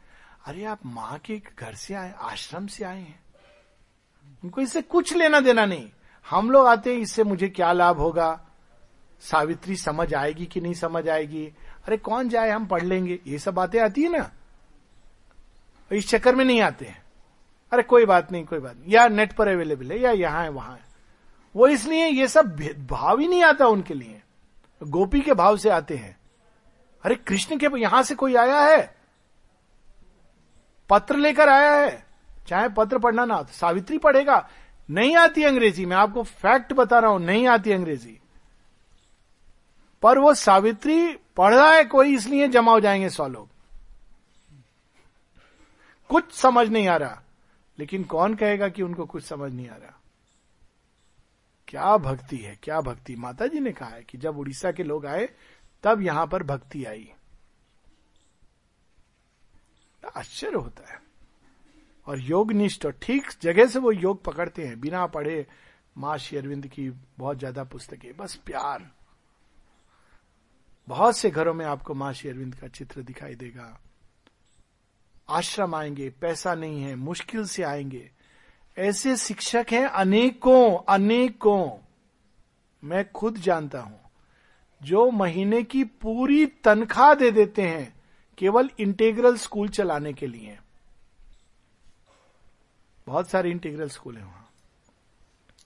और उसमें से थोड़ा सा पैसा रखते हैं, लेते वहाँ से, जैसे प्रस्पेरिटी होती ना, जो मेरे जीवन यापन के लिए। मैं एक डॉक्टर महिला को जानता हूँ। और अब तो वो रिटायरमेंट की एज पर आ गई होंगी। और कब से जुड़ी हैं? जब मेडिकल कॉलेज में स्टूडेंट थी। तब से लेकर आज तक, अब सोचिए एक प्रोफेसर की कितनी तनख्वाह होती है। एक लाख के ऊपर होती है। वो हर महीने केवल पाँच सौ रुपए अपने लिए रखती है। बाकी सब केंद्र के काम के लिए। और वो पाँच सौ रुपए हाँ केंद्र में खाना पीना सब उनका वही। वो लाइक एन आश्रमाइट ये होती है भक्ति, त्याग, सेवा। शेयरविंद कहते ना, मैं चोर की तरह चौदह आना अपने पास रखता हूँ, दो आना भगवान को देता हूँ। सच में वो, मैं तो श्री अरविंद योग से जुड़े जितने लोग हैं, उनको एक बार उड़ीसा जाना चाहिए। कैसे साधना करते हैं? तूफ़ान आएगा, उड़ जाएगा, उनके मन में शिकन तक नहीं। नेक्स्ट डे आके माता जी की जगह इसको ठीक करना है। मैंने ये भी नहीं, अरे माता जी ने क्यों नहीं किया, क्या किया? ये सब आता ही नहीं है। और उनकी क्या अनुभव होते हैं? माने वहाँ जो बताए वो लोग तो आश्चर्य होगा कि अरे, ये तो जो बता रहा है तो दिव्य जीवन की बात बता रहा है। सहज स्वाभाविक रूप से। तो होता है प्यार। वो जब आ जाए भक्ति, वैसी भक्ति तो कुछ नहीं चाहिए। फिर तो सब भगवान करते हैं। अनेकों लोगों को मैंने देखा है। और साधारण लोग हैं, साधारण जीवन जी रहे हैं। कोई नहीं जानता उनका नाम। ऐसे करके और कैसे शुरू हुआ था? दो बातें। नाम जब पाठ चक्र पाठ चक्र को बड़े रिलीजियसली लेते हैं। आते नियम से सब। ये नहीं कि अच्छा है, एक प्रोग्राम है, आज देखते हैं अच्छा आज नहीं आ पाए जी, क्यों सिनेमा जाना था? ये एकदम नहीं। पाठ चक्र के टाइम पर ठीक आ जाएँगे। सब प्रोग्राम तो हम लोग कहते हैं, साधना नहीं होती। साधना ये होती है तब रंग लाती है नहीं तो तो फिर वो पाठ चक्र स्टडी सर्किल स्टडी सर्किल का हिंदी हो गया पाठ चक्र। वही जो आप लोग भी करते होंगे ना एक दिन हाँ स्वाध्याय हाँ। फिक्स टाइम पे स्टडी सर्किल घरों घरों में लोगों के खुले हैं। मैं तो गया हूँ गाँव गाँव गया हूँ। क्या आनंद आता है घर में जाओ किसी के। उनके लिए ये सब कुछ नहीं। क्या पढ़ रहे हैं क्या समझ रहे श्री अरविंद आश्रम से कोई माँ श्री अरविंद के बारे में बोल रहा है। वो क्या बोल रहा है, ये इंपॉर्टेंट है ही नहीं। ये भक्ति बड़ी अद्भुत है। कहीं कहीं देखने को मिलती है इस तरह, जैसे अब मध्य प्रदेश में भी भक्ति है। आनंद आता है। आपको वो भक्ति एक बड़ी अद्भुत है।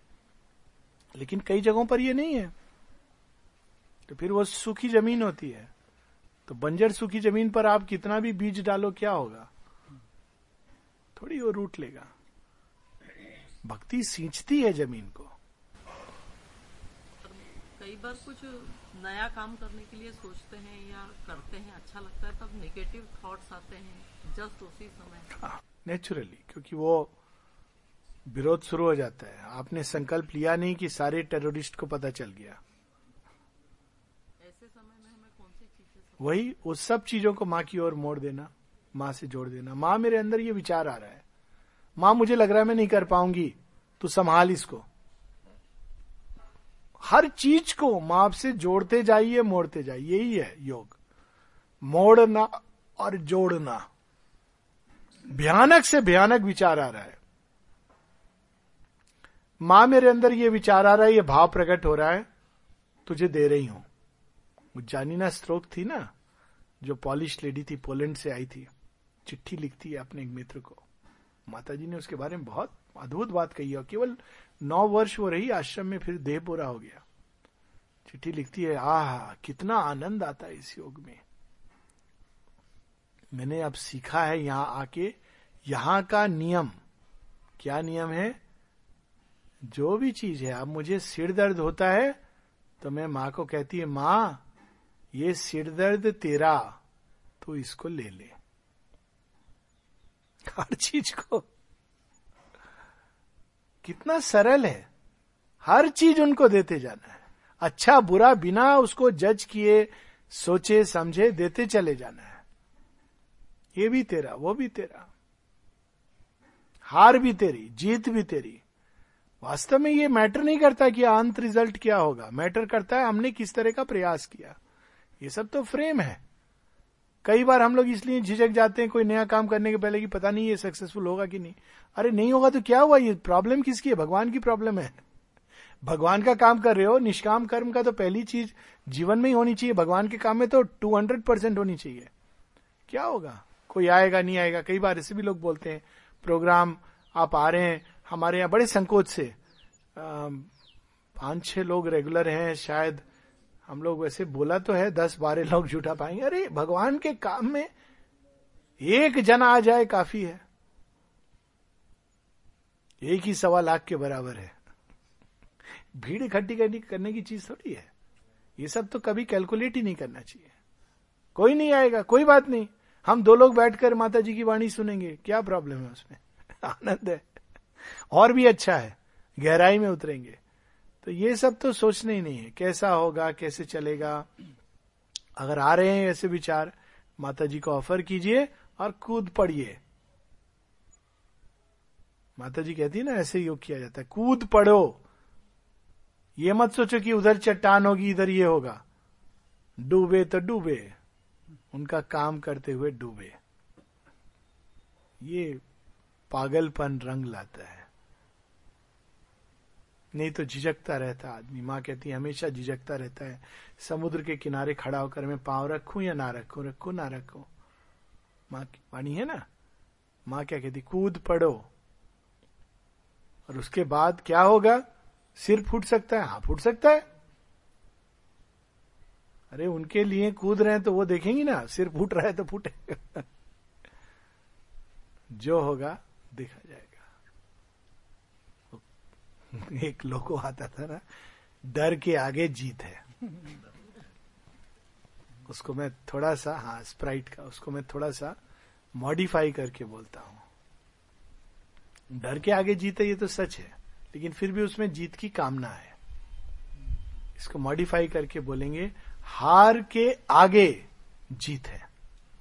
जिसने प्रयास किया और हारा वास्तव में हारा नहीं, वो जीता। प्रयास करना भी जीत होती है। हार के आगे जीत है। जय माँ।